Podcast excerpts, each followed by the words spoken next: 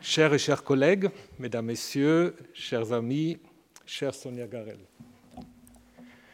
Le cerveau est sans doute l'organe le plus fascinant et le plus complexe du corps humain. Pour certains, c'est même la quintessence de l'être humain. Vous connaissez toutes et tous des romans ou des films de science-fiction où on sépare le cerveau du reste du corps, créant ainsi une sorte de vie de pur esprit ou de pure pensée. Et cela s'inscrit dans une longue tradition philosophique euh, qui commence avec Platon ou médicale, Hippocrate, qui considère le cerveau comme étant l'organe central du corps et le lieu privilégié des activités psychiques. Pour Platon, le cerveau était le siège de l'esprit et de la partie immortelle de l'âme. Alors le cerveau humain n'est-il qu'une matière qui pense? Un ordinateur formé non pas de composantes électroniques, mais de cellules euh, particulières qui sont les neurones, la fascination pour le cerveau est sans limite. De sorte qu'on peut parler parfois d'une vision un peu neurocentrique du cerveau qui isole le cerveau des autres fonctions de l'organisme. Sonia Garel, qui inaugure ce soir sa chaire neurobiologie immunité ici au Collège de France, situe ses recherches justement à rebours d'une telle conception. Elle replace la dynamique du cerveau dans une interaction beaucoup plus large avec l'ensemble des fonctions physiologiques du corps et de l'environnement. Et cette approche s'appuie sur une vision holistique de l'être humain, notamment aussi dans les recherches sur les pathologies cérébrales et les effets du vieillissement, comme les maladies d'Alzheimer et de Parkinson qui ne peuvent en fait ces recherches réussir qu'en prenant en compte toutes les interactions des organes qui composent notre corps. Sonia Garel, vous êtes neurobiologiste et vous dirigez l'équipe développement et plasticité du cerveau à l'Institut de biologie, l'École normale supérieure de Paris. Après des études à AgroParisTech et l'obtention d'un doctorat en biologie, vous avez effectué un séjour postdoctoral à l'Université de Californie à San Francisco. Ensuite, vous avez rejoint l'INSERM en 2003 et vous dirigez depuis 2008 l'équipe développement et plasticité du cerveau. Il y a toute une liste de récompenses pour vos travaux. Je veux juste en donner quelques, quelques extraits. European Young Investigator Award, le programme de consolation de l'ERC, le prix Antoine Lacassagne, le prix de la Fondation Brixham pour les neurosciences et le grand prix de la Fondation Énergie Institut de France. Il y en a encore d'autres, mais voilà. Vos recherches portent sur le mécanisme qui contrôle l'assemblage des circuits neuronaux du cerveau antérieur pendant l'embryogenèse et le développement postnatal, avec un intérêt particulier pour les interactions avec le système immunitaire et l'environnement.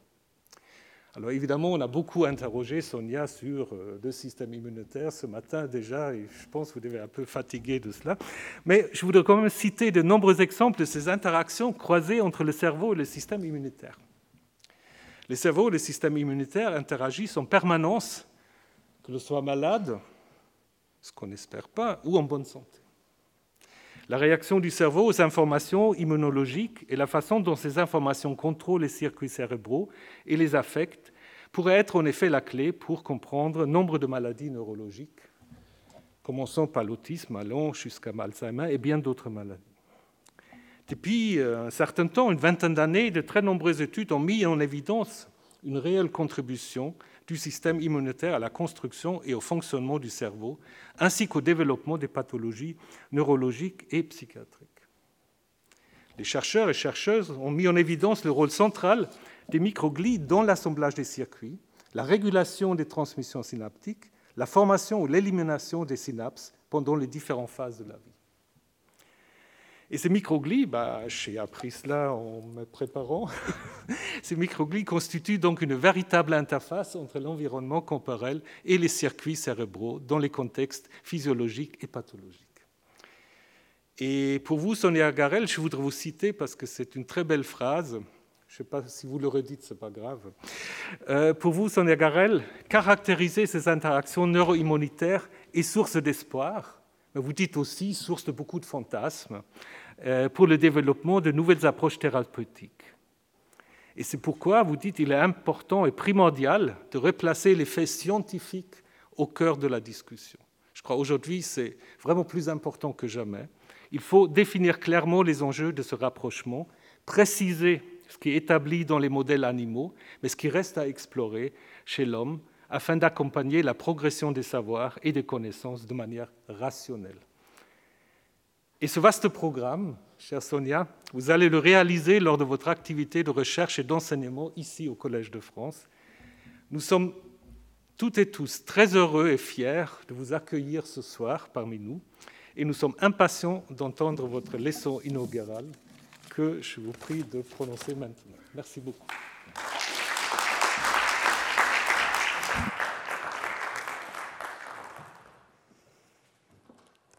Merci beaucoup. Monsieur l'administrateur, euh, mes chers collègues et confrères, ma famille, mes amis, mesdames, messieurs, nous inaugurons ce soir la création d'une chaire neurobiologie et immunité. Je suis extrêmement honorée d'avoir été jugée digne de l'animer et reconnaissante à tous les professeurs de m'accueillir dans leur prestigieuse assemblée. Je tiens tout particulièrement à remercier Alain Prochian, qui m'a accordé sa confiance, son amitié et son soutien constant, et aux professeurs de biologie pour leurs conseils et leur bienveillance. Je voudrais aussi exprimer ma sincère reconnaissance aux personnes qui m'accompagnent au quotidien, à toutes celles et ceux qui me soutiennent dans cette aventure, car je ne serais pas là sans eux. Et je tiens particulièrement à remercier mon mari Thomas. Alors je suis euh, devant vous, virtuellement, dans un amphithéâtre qui semble bien vide, avec un masque et je ne sais quel aspect de cette situation me semble le plus surréaliste. La neurobiologie a toujours occupé une place de choix au Collège de France. Quand je pense aux illustres professeurs qui ont occupé ces fonctions, et pour ne citer que les plus récents, Alain Berthoz, Jean-Pierre Changeux, Alain Prochian, Christine Petit ou Jacques Glovinski, qui nous a malheureusement quittés l'année dernière, je ne peux qu'être écrasée par la tâche. Alors je vais simplement tenter de partager ma passion pour une science par essence collective et mon émerveillement pour la beauté du vivant et plus particulièrement celle du cerveau. Pourquoi s'intéresser aux influences du système immunitaire sur le cerveau? Pourquoi parler de dynamique? Et pourquoi maintenant? Le sujet semble d'actualité dans un contexte de pandémie où le virus qui nous impose ces conditions particulières peut affecter les fonctions cérébrales de certains patients mais c'est surtout le reflet d'un fait auquel nous ne pouvons échapper. Comme tous les autres habitants de cette planète, nous vivons en interaction avec le monde qui nous entoure. Pour citer Claude Bernard, père de la physiologie et de la science expérimentale et professeur au Collège de France, la vie résulte d'un conflit, d'une relation étroite et harmonique entre les conditions extérieures et la constitution préétablie de l'organisme. Le système nerveux permet de percevoir le monde environnant, de tenter de le comprendre et de produire des réponses comportementales adaptées à un contexte toujours changeant.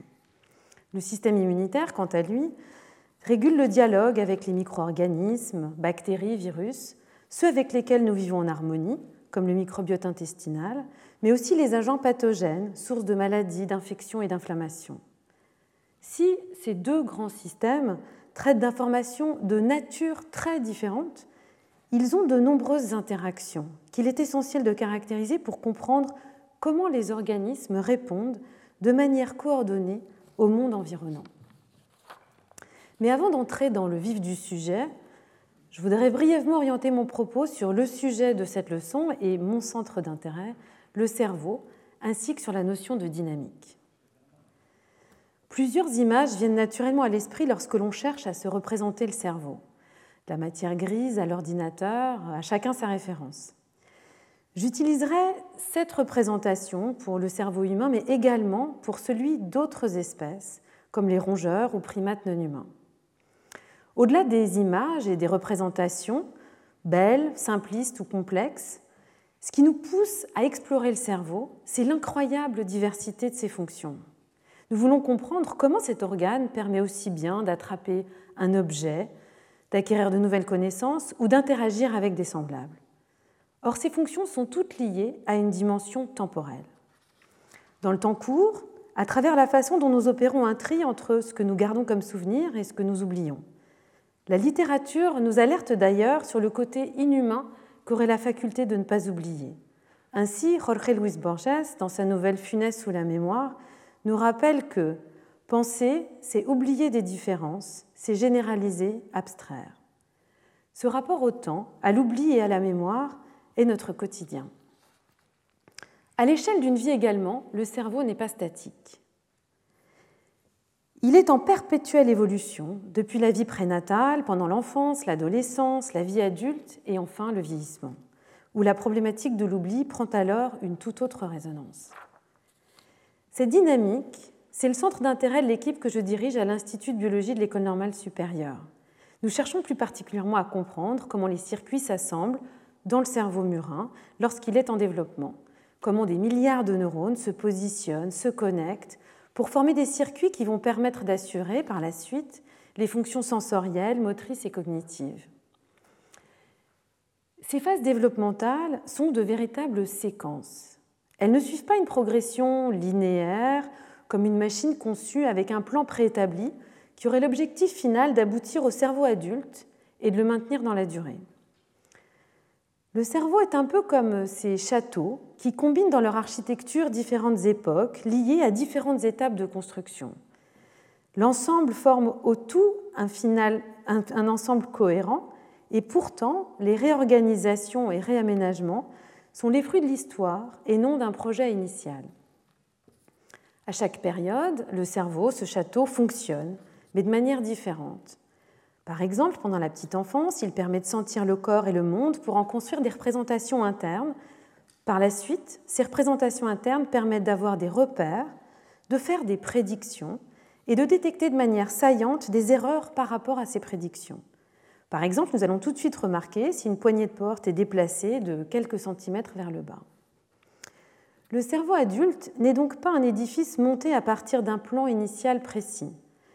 Et pour paraphraser Marcel Proust, qui décrivait non pas un château mais l'église de Combray, un édifice occupant, si l'on peut dire, un espace à quatre dimensions, la quatrième étant celle du temps. Ce temps est celui du décours d'une vie, mais le cerveau est aussi le résultat d'un long bricolage évolutif, pour reprendre l'expression de François Jacob, titulaire de la chaire de génétique au Collège de France. À l'échelle de l'évolution des espèces, hasard, recyclage de circuits existants et pression de sélection ont abouti au cerveau des mammifères et à celui de l'homme, et n'a donc pas été construit avec un but ultime de fonctionnement optimal. Alors pourquoi est-il important d'intégrer cette dimension temporelle? Devant la complexité de l'édifice, comprendre comment il a été construit ne peut qu'aider. Mais cette dynamique est également centrale dans l'étude des maladies cérébrales.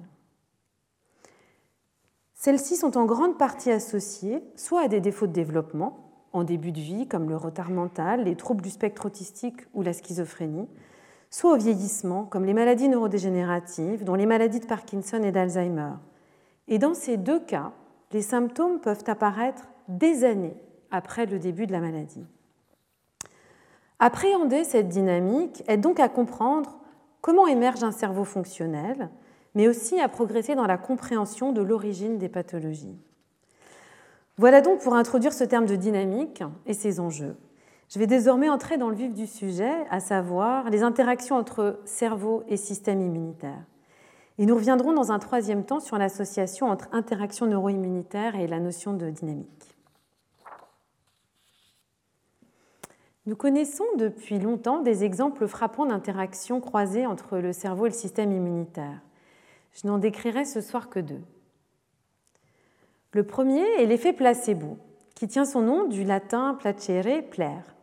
Le terme apparaît dans le jargon médical au XVIIIe siècle, où il désigne tout traitement qui vise plus à plaire au patient qu'à lui bénéficier. Mais ce type de traitement, à but euh, consolatoire, était en fait administré depuis l'Antiquité. Son effet thérapeutique a été démontré expérimentalement dès 1799 par John Haygarth de manière quasi fortuite. Voulant dénoncer le charlatanisme, il révéla, je cite, à un degré non suspecté l'influence puissante de la simple imagination sur les maladies. L'effet placebo des médicaments est aujourd'hui bien établi et révèle l'effet du cerveau sur le corps et sur le système immunitaire. A l'inverse, même si ce phénomène est moins bien documenté, le système immunitaire agit sur le cerveau. Un exemple marquant est ce que l'on appelle sickness behavior ou comportement de maladie, soit un ensemble de modifications comportementales qui sont induites par une infection ou une forte inflammation. On dit d'ailleurs il ou elle est malade, sans nommer la maladie. Pour décrire un état global bien reconnaissable de tout un chacun, des médecins depuis l'Antiquité ou même des éleveurs d'animaux. Cet ensemble de réactions comportementales qui limitent les mouvements et partagent des points et voies moléculaires communes avec l'état dépressif permet de détourner l'énergie corporelle pour lutter contre la maladie. Mais il a aussi été proposé qu'il ait pu être sélectionné par l'évolution car il bénéficierait à l'espèce. Comme ce comportement de maladie induit un isolement relatif, on dirait aujourd'hui une distanciation sociale, il limiterait la propagation des agents infectieux. Il y a bien d'autres exemples notamment en conditions pathologiques, lorsque le système immunitaire attaque le cerveau, comme dans la sclérose en plaques, certaines maladies auto-immunes ou événements psychotiques. Mais malgré ces exemples, les systèmes nerveux et immunitaires ont historiquement été étudiés de manière séparée. La neurobiologie moderne naît au XIXe siècle grâce à la convergence de plusieurs changements conceptuels et de nouveautés technologiques. Les progrès de la physique permettent de caractériser l'électricité comme support de l'information nerveuse, à partir des élégants travaux de Luigi Galvani à la fin du XVIIIe siècle. La théorie de l'évolution, popularisée peu après, autorise désormais à étudier le cerveau des autres animaux pour mieux comprendre celui de l'homme. Puis, Santiago Ramón y Cajal identifie l'architecture cellulaire des circuits. Il utilise et adapte pour cela la méthode de coloration mise au point par Camillo Golgi. En marquant de manière aléatoire des neurones, il déduit dans une série de dessins et de travaux absolument exceptionnels l'organisation fonctionnelle des circuits et du système nerveux.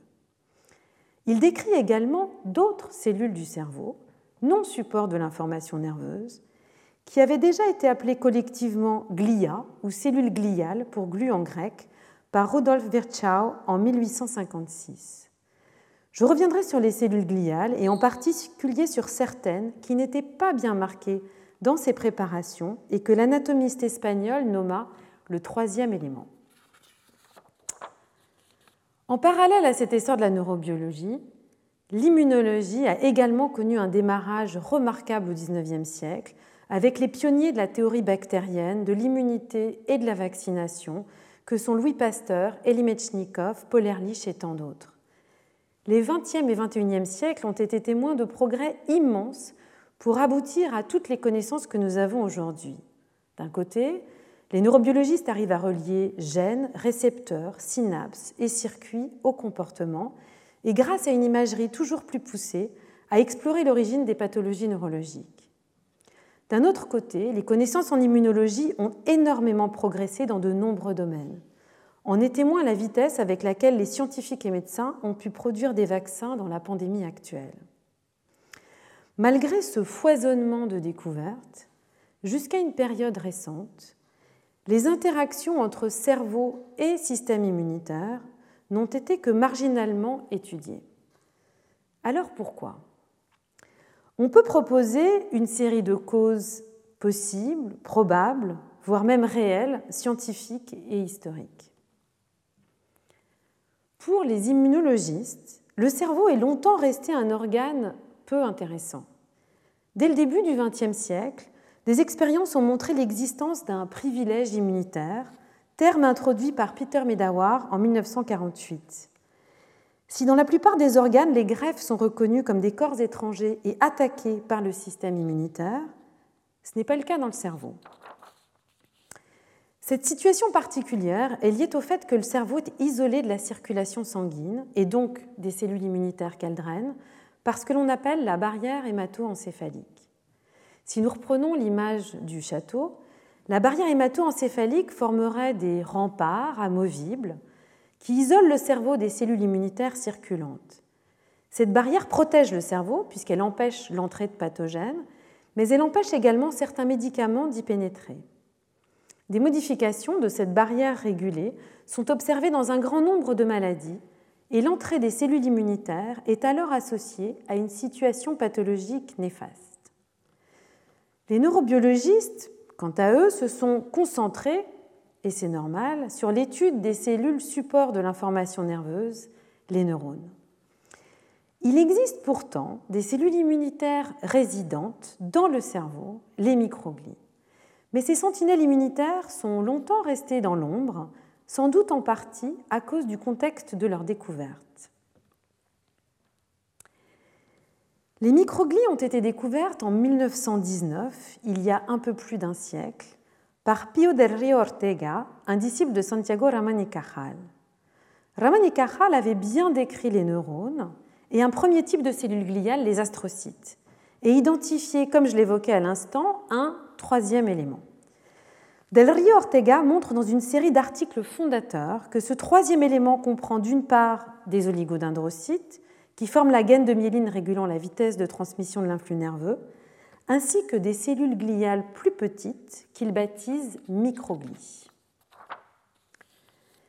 Dès 1919, il observe que les microglies sont des phagocytes, c'est-à-dire qu'elles sont capables de manger des débris cellulaires ou d'autres cellules, il note qu'elle semble avoir une origine totalement différente des autres cellules du cerveau. Il remarque enfin qu'elles sont capables de se transformer, de changer de forme, de devenir des cellules rondes ou améboïdes, transformation liée à la pathologie qu'avait décrite Alois Alzheimer quelques années plus tôt. Il avait donc déjà proposé tout ce que l'on sait aujourd'hui sur les microglies, et je reviendrai en détail sur ces sentinelles immunitaires. Mais Pio del Rio Ortega et Santiago Ramón y Cajal étaient brouillés, tant sur le plan personnel que scientifique, et ces cellules sont restées dans les coulisses de la neurobiologie pendant plusieurs décennies. Enfin, outre les contextes historiques de deux champs scientifiques hyper spécialisés, nous pouvons ajouter que la science n'est pas non plus isolée du contexte social et culturel. Il est important de rappeler ici combien, dans la culture occidentale, corps et esprit ont été considérés comme deux entités séparées. Certains philosophes grecs, dont Platon, ont proposé que l'esprit est dissociable de l'organisme, même s'il convenait que ces deux entités pouvaient interagir. Ce dualisme, on le retrouve aussi bien dans les religions que chez des philosophes comme René Descartes au XVIIe siècle, distinguant corps et esprit.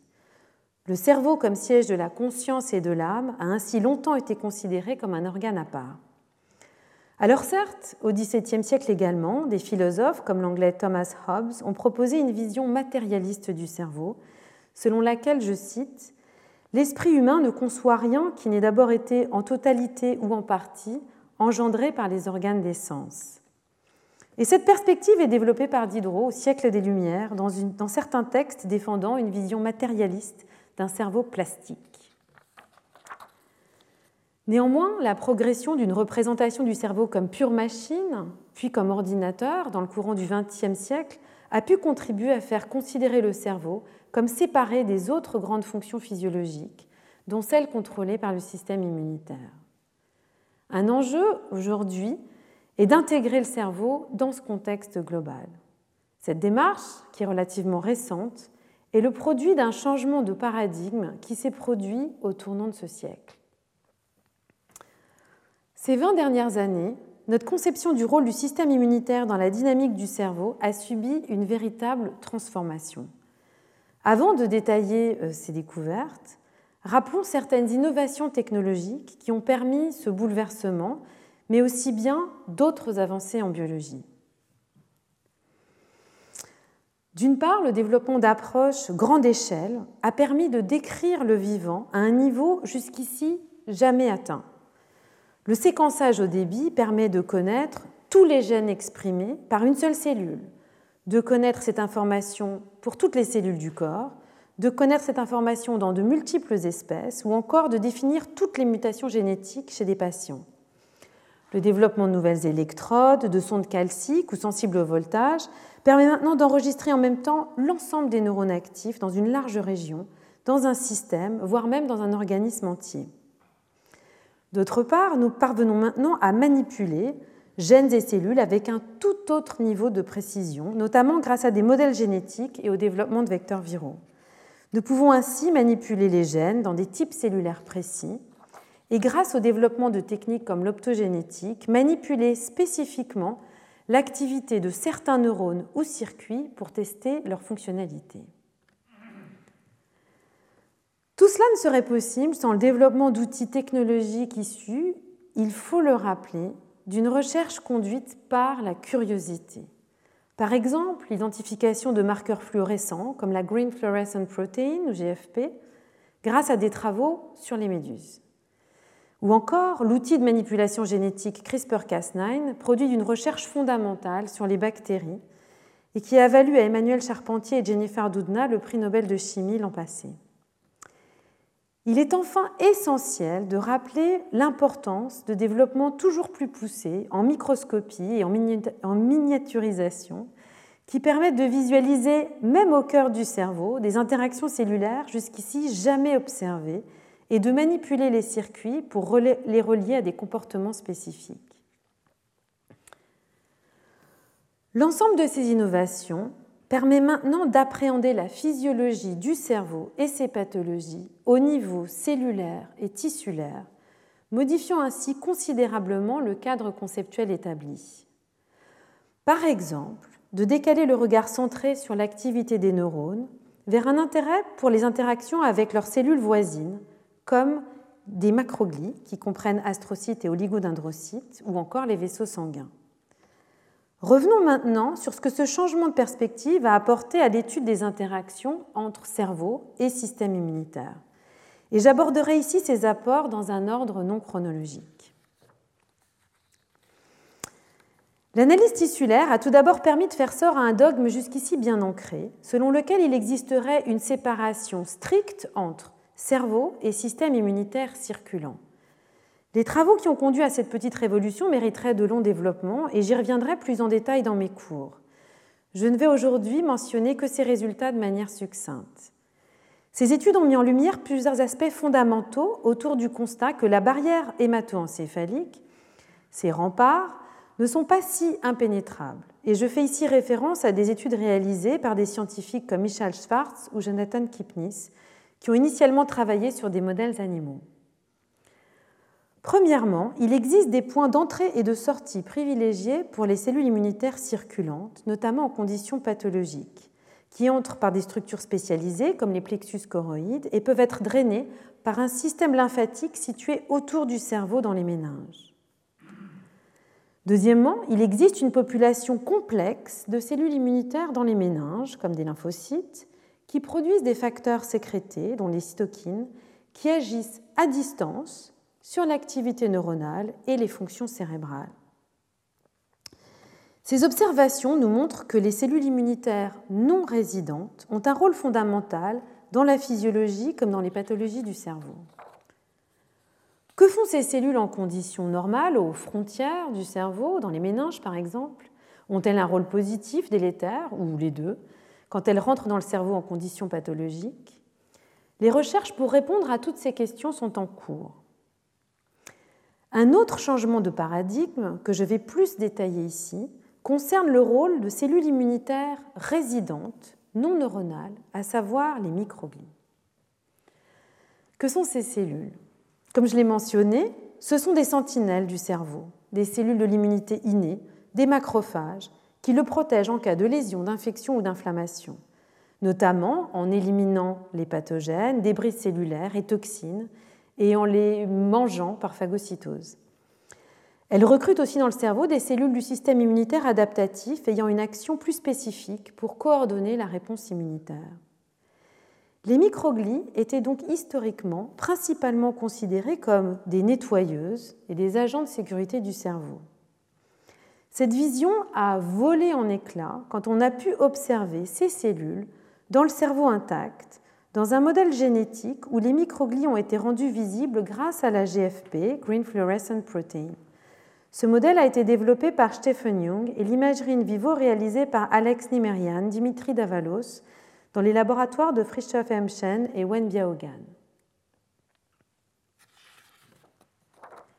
Comme vous pouvez le voir, ces cellules scannent en permanence leur environnement en étendant et rétractant leur prolongement cellulaire en absence de toute stimulation.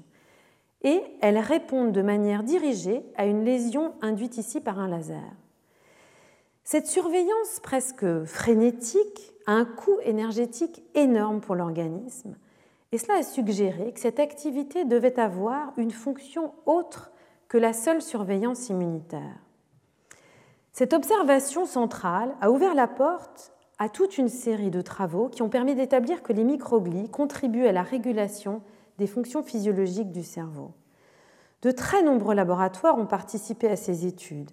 Et si je ne peux les citer tous ce soir, nous pouvons reconnaître les contributions de certains pionniers et pionnières, comme Ben Barres, Wen Biaogan, Anna Majewska, Jill Indu, Cornelius Gross, Beth Stevens, Rosa Paulicelli, Long Junwoo, Marco Prince, Amanda Sierra, Anna Molowski, Anne Schaeffer, Adam Tenesh et tant d'autres. Alors quels sont les rôles des microglies? Tout d'abord, elles servent à éliminer les cellules mortes, mais également des cellules endommagées, et ainsi réguler leur nombre. Ensuite, elles pratiquent l'élimination de synapses excitatrices, ces points de connexion entre neurones, notamment celles moins actives électriquement, qui sont marquées par des voies moléculaires immunitaires. Elles assurent aussi la promotion ou la stabilisation de ces mêmes synapses excitatrices, par exemple en remodelant l'environnement cellulaire ou la matrice extracellulaire, ou en produisant des facteurs qui permettent de réguler l'activité des neurones et des synapses. Elles permettent ainsi de calmer les neurones, agissant comme une sorte de frein, de modérateur, voire de fusible. Les microglies ont également un rôle dans la régulation des autres cellules gliales, comme les oligodendrocytes qui forment la myéline, ainsi que dans la cicatrisation, réparation et la promotion de la survie neuronale. Et cette liste est loin d'être exhaustive. Les microglies sont donc vraiment de véritables couteaux suisses. Ces sentinelles ont d'ailleurs été surnommées euh, jardinières du cerveau, ce qui illustre bien l'importance de leur rôle et le fait que celui-ci est fondamentalement multiple. Si nous devons encore explorer quand et comment ces cellules agissent, toutes les fonctions identifiées jusqu'à présent convergent vers le maintien de l'intégrité, de l'équilibre du tissu, encore appelé homéostasie, concept central développé par Claude Bernard. Ce constat rejoint ainsi l'hypothèse proposée par Elie Metchnikov au début du XXe siècle. Les macrophages résidents, et les microglies sont ceux du cerveau, participent à l'homéostasie du tissu et ne sont pas uniquement des cellules impliquées dans la réponse immunitaire. Une autre caractéristique essentielle des microglies est leur extrême sensibilité, et ce à différents niveaux. Nous avons vu qu'elles réagissent très rapidement à des lésions dans l'environnement immédiat en réorientant leur prolongement. Et nous allons voir maintenant qu'elles se montrent réceptives à de multiples signaux grâce à un ensemble de récepteurs appelés sensomes. Tout d'abord, lorsque l'on s'intéresse à l'activité des neurones, les microglies se révèlent sensibles de manière euh, remarquable à l'activité électrique des neurones environnants, notamment via des molécules qui sont libérées lorsque les neurones sont actifs, comme des molécules d'ATP ou leurs dérivés. Mais elles sont également sensibles à différents neurotransmetteurs, et en particulier des neuromodulateurs, comme la sérotonine, l'acétylcholine ou la noradrénaline. Il est ainsi très frappant de constater que les microglies sont inhibées le jour par le tonus noradrénergique associé à l'état de veille et qu'elles sont plus actives la nuit. Cette activité nocturne, qui participe au remodelage des synapses, n'est pas sans rappeler l'importance du sommeil pour consolider la mémoire. Ainsi, les microglies sont des cellules sensibles à l'activité des neurones et peuvent en retour influencer et moduler les circuits au niveau structurel comme fonctionnel. Mais les microglies, par leur nature immunitaire, sont aussi sensibles à d'autres types de signaux. Elles sont bien évidemment sensibles aux bactéries et aux signaux inflammatoires, que ceux-ci soient liés à une infection ou une inflammation silencieuse. Elles sont également sensibles aux toxines, aux traitements médicamenteux, comme certaines substances utilisées en chimiothérapie. De manière générale, ces cellules sont influencées par différents facteurs locaux, mais aussi des facteurs systémiques qui modulent l'environnement local, comme la nutrition ou la composition du microbiote, formée par l'ensemble des micro-organismes qui colonisent le corps, et notamment la flore intestinale. Illustration de ces modulations complexes, les microglies chez la souris sont légèrement différentes dans des régions distinctes du cerveau, à différents âges, ou encore chez les femelles et les mâles. Les microglies jouent ainsi un rôle essentiel dans les fonctions physiologiques et intègrent une grande variété de signaux issus du corps et de l'environnement. Qu'en est-il des pathologies? Des avancées majeures ces 20 dernières années ont révélé une implication de ces cellules dans les maladies neurodégénératives et en particulier la maladie d'Alzheimer. La maladie d'Alzheimer, malheureusement euh, très répandue, s'accompagne d'une apparition de dépôts ou plaques amyloïdes et des dégénérescences neurofibrillaires qui précèdent la mort de certains neurones, notamment ceux de l'hippocampe, qui est le siège de la mémoire. Cette maladie multifactorielle peut avoir une composante génétique. Or, si l'on connaissait bien le rôle de certains gènes associés aux neurofibrilles ou aux plaques comme le peptide amyloïde bêta, le séquençage à odémie a mis au point en évidence quelque chose de nouveau. Une partie des gènes impliqués sont des gènes de l'immunité innée, présents dans le cerveau uniquement au sein de cellules immunitaires dont je vous ai fait le portrait à l'instant, les fameuses microglies. Il était connu depuis les travaux d'Alois Alzheimer que les microglies sont modifiées morphologiquement et activées dans des contextes neurodégénératifs, participant au nettoyage des plaques amyloïdes et des débris de neurones ainsi qu'à une neuroinflammation. Pour autant, le séquençage à grande échelle a requalifié ce lien. Des défauts microgliaux, présents tout au long de la vie, pourraient avoir un rôle causal ou du moins contributif au développement de la maladie. Ce rôle a ensuite été confirmé par de nombreux travaux dans des modèles animaux, notamment sur le récepteur TREM2. Les microglies participent à l'élimination des synapses, la régulation de la formation des plaques et à la mort des neurones.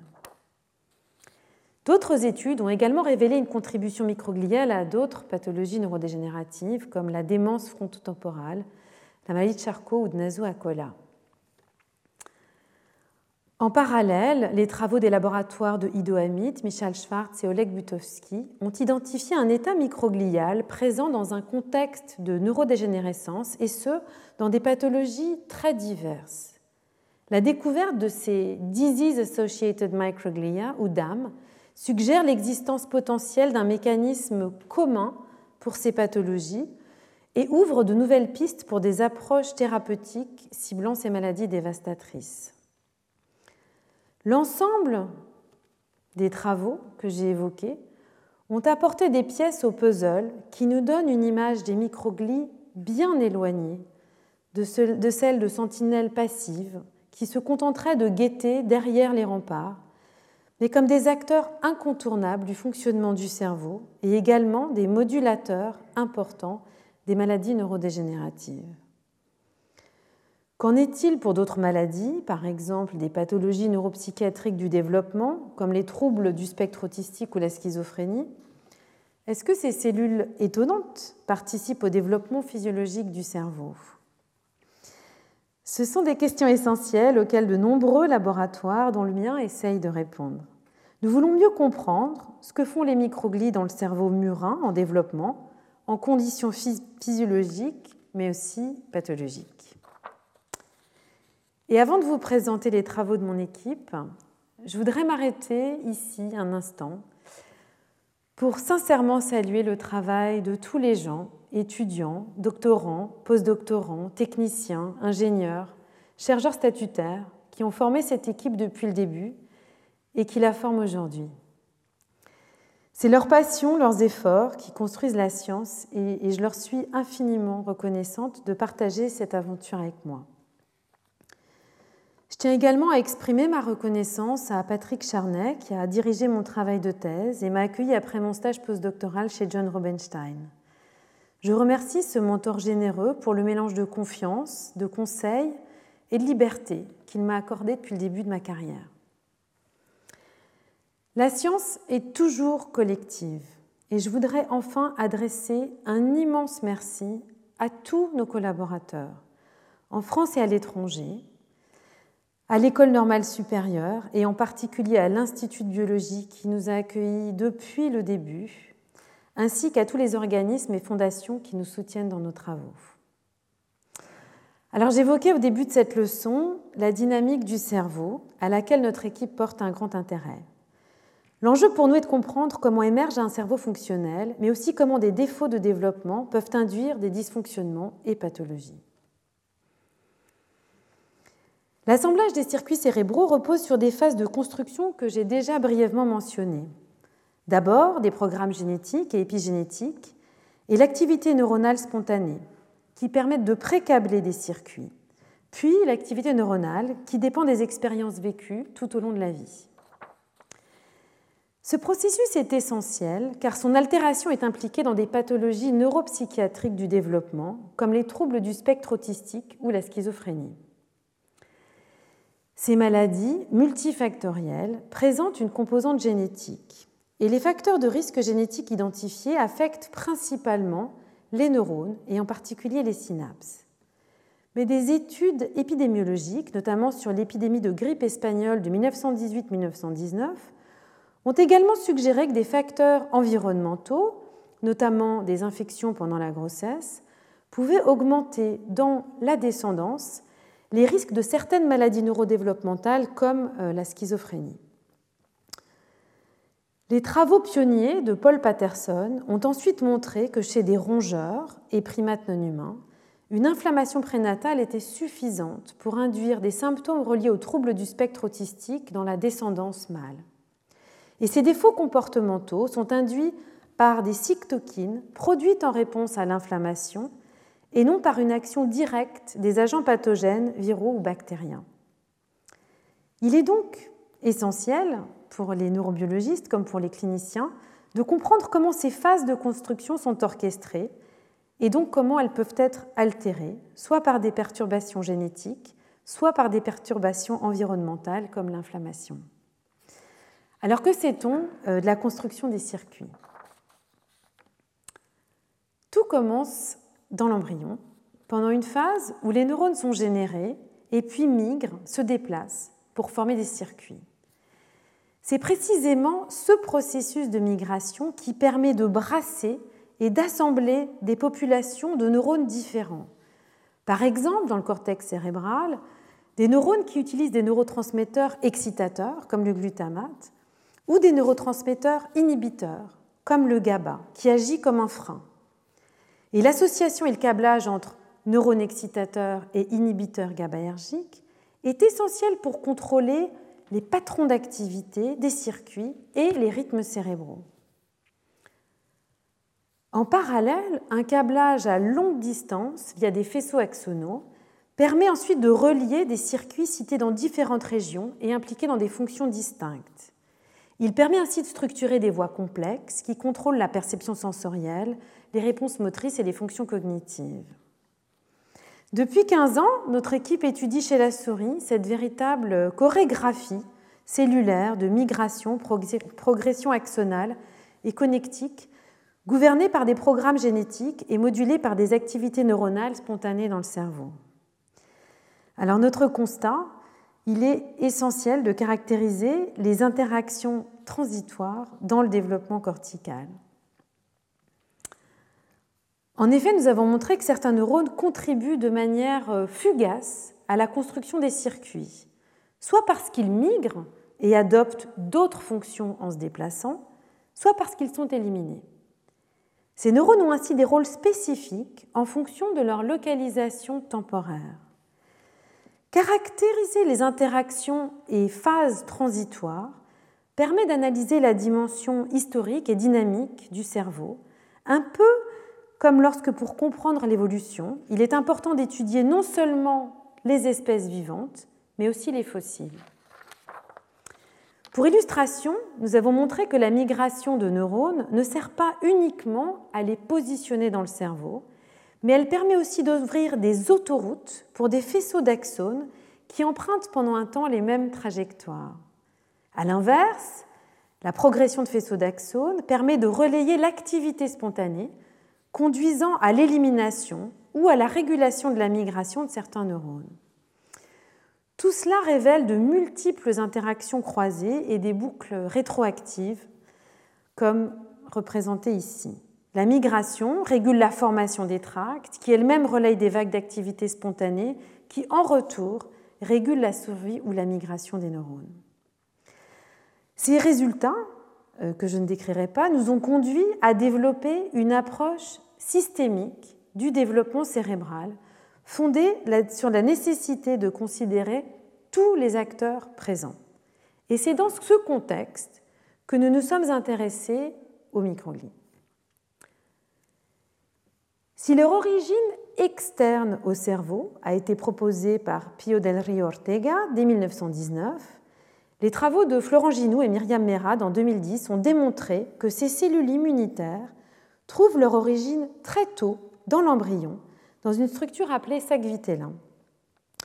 Ces cellules sont donc produites en dehors du cerveau et commencent à le coloniser alors que celui-ci commence à peine à générer les premiers neurones. Les microglies migrent et colonisent le cerveau alors que la barrière hémato-encéphalique n'est pas encore établie et se renouvellent dans l'enceinte du cerveau tout au long de la vie. Comme les microglies sont générés très tôt, en dehors du cerveau, en même temps que les premiers neurones, mais bien avant les autres cellules gliales, elles forment la principale population gliale dans le cerveau fœtal. Les microglies se retrouvent ensuite, en quelque sorte, coincées derrière la barrière hémato-encéphalique, et donc la même population de cellules est présente dans le cerveau depuis l'embryogénèse jusqu'à la fin de la vie. Ces observations nous ont poussé à poser euh, plusieurs questions. Quels sont le rôle de ces microglies présentes très tôt dans le développement cérébral? Participent-elles aux pathologies associées? Est-ce que des perturbations précoces des microglies peuvent avoir un effet à long terme chez l'adulte, voire même pendant le vieillissement?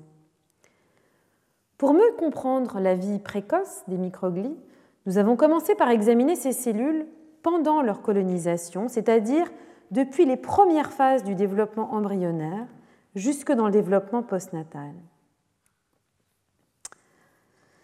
Première observation, si ces cellules ont déjà une activité euh, frénétique d'interaction avec leurs voisins neuronaux, elles ne ressemblent guère à celles qu'elles deviendront chez l'adulte, à savoir des sentinelles euh, ramifiées qui tapissent de manière relativement homogène le tissu nerveux. Dans le cerveau en développement, nous observons les microglies présentent plusieurs particularités.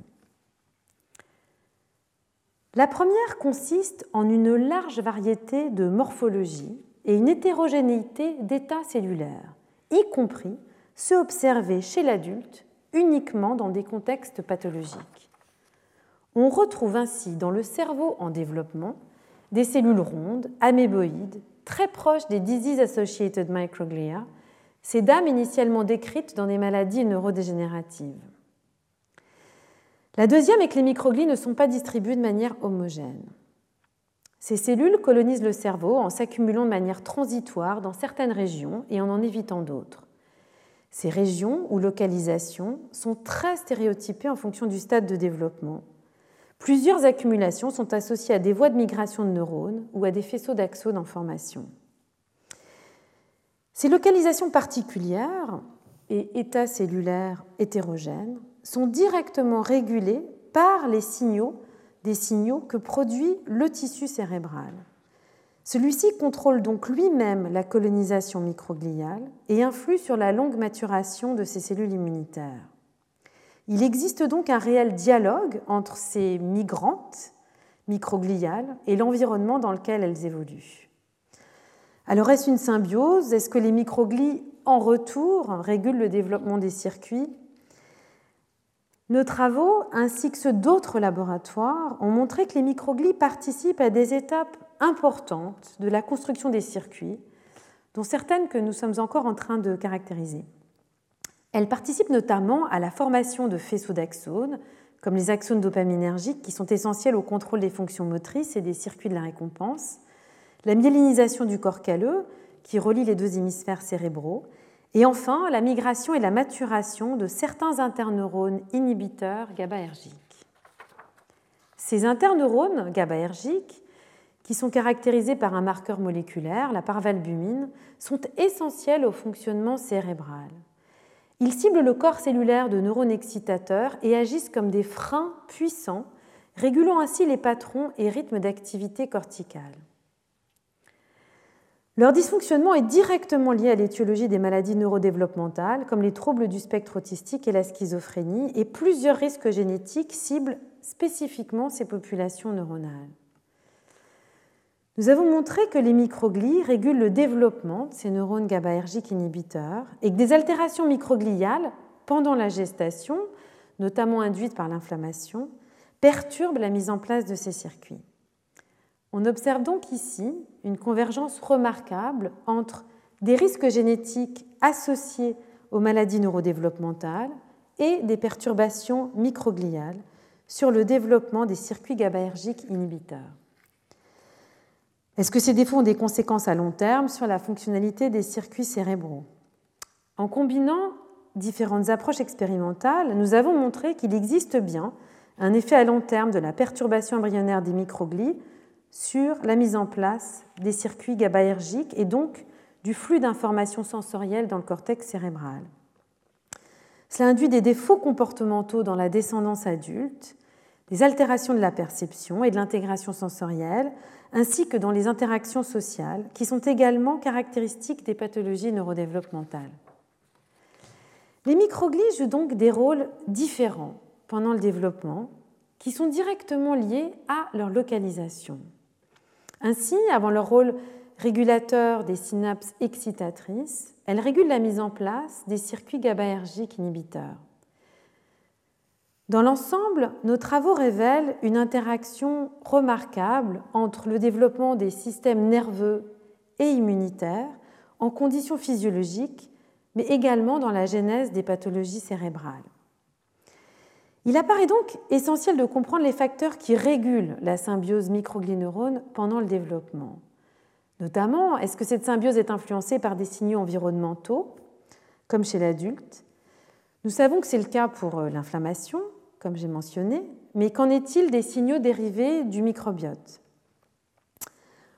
Pour répondre à cette question, nous avons réalisé une large étude collaborative incluant une étude transcriptomique dans le temps depuis les stades prénataux jusque chez l'adulte, et chez des souris axéniques, c'est-à-dire élevées sans germes et donc sans microbiote, ou traitées aux antibiotiques pour modifier le microbiote transitoirement.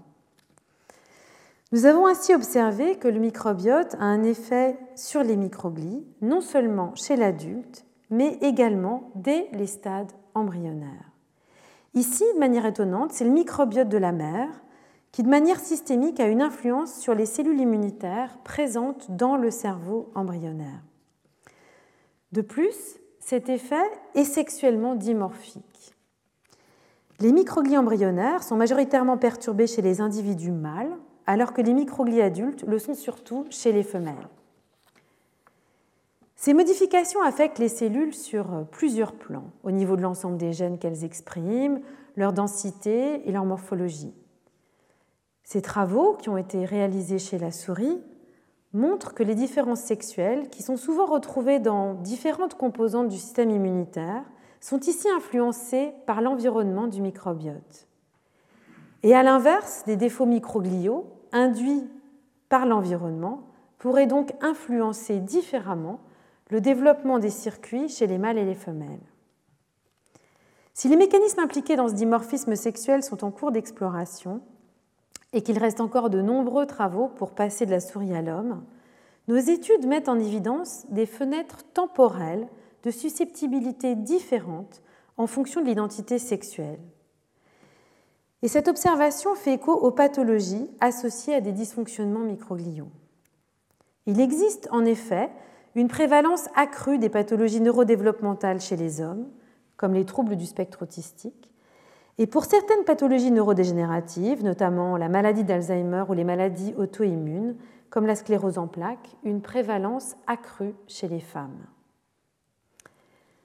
L'ensemble des travaux que je vous ai résumés contribue à la construction d'un schéma conceptuel où les microglies se situent à l'interface circuits, signaux corporels, dès le début de l'embryogénèse et pendant toute la vie. Elle pourrait agir de manière convergente avec des prédispositions génétiques sur un développement ou une maturation dysfonctionnelle des circuits cérébraux. Ce schéma est soutenu par l'observation que chez des patients atteints de troubles autistiques ou de schizophrénie, les microglies sont parmi les sous-types cellulaires cérébraux les plus altérés. S'il apparaît donc essentiel de comprendre comment est régulée la symbiose microglie-tissu neural pour appréhender la physiologie du cerveau et également ses dysfonctionnements, les questions ouvertes sont nombreuses. Comment est orchestrée la colonisation microgliale Quand et comment ces cellules agissent Est-ce que des perturbations précoces affectent les microglies toute la vie? Est-ce que les mécanismes impliqués dans le développement sont les mêmes qu'en dégénérescence La liste est longue et nous avons toute une période excitante de recherche devant nous. Au-delà des nombreuses questions auxquelles nous devrons répondre, ces études fournissent une nouvelle grille de lecture. Nous savions depuis longtemps que la perception sensorielle, via des stimulations sensorimétrices relayées par le système nerveux, sont essentielles à la construction et à l'homéostasie du cerveau depuis les neurones jusqu'aux cellules macrogliales comme les astrocytes et oligodendrocytes. Nous avons maintenant identifié, en la forme des cellules et signaux immunitaires, de nouveaux acteurs de la dynamique du cerveau. Il s'agirait ici d'une nouvelle voie d'entrée relayée par le système immunitaire pour des signaux de nature très différente, intégrant à la fois des informations corporelles et une perception du monde microbien. Elle comporte également une dimension historique du vécu immunitaire, puisque les microglies sont des cellules pérennes du cerveau. Cette porte d'entrée est présente dès les premiers stades du développement et importante tout au long de la vie. Mais elle est également un acteur causal, ou du moins contributif, dans un large spectre de pathologies cérébrales dont on ne soupçonnait pas qu'elle puisse faire intervenir des cellules immunitaires. Enfin, cette voie d'entrée pourrait être exploitée pour manipuler de manière non invasive les circuits neuronaux. Construire sur ce paradigme pour étudier la dynamique du cerveau en contexte physiologique et pathologique est un objectif central de la chaire neurobiologie et immunité mais également aborder les influences réciproques du cerveau sur le système immunitaire, comme l'effet placebo, analyser comment le microbiote, certains pathogènes ou médicaments modifient les fonctions cérébrales, étudier les voies moléculaires ou la notion de mémoire dans les systèmes nerveux et immunitaires sont autant de thématiques qui seront abordées dans les enseignements de cette chaire. Car tous ces aspects sont essentiels pour comprendre comment les organismes vivants fournissent des réponses neurobiologiques adaptées à l'environnement, pour placer l'étude du cerveau dans le contexte du corps et de la dynamique des vies, ainsi que pour appréhender le continuum entre physiologie et pathologie. Pour finir, ce vaste domaine de recherche est également une source d'espoir pour le développement de nouvelles pistes thérapeutiques dans des maladies qui peuvent être lourdes et parfois sans traitement.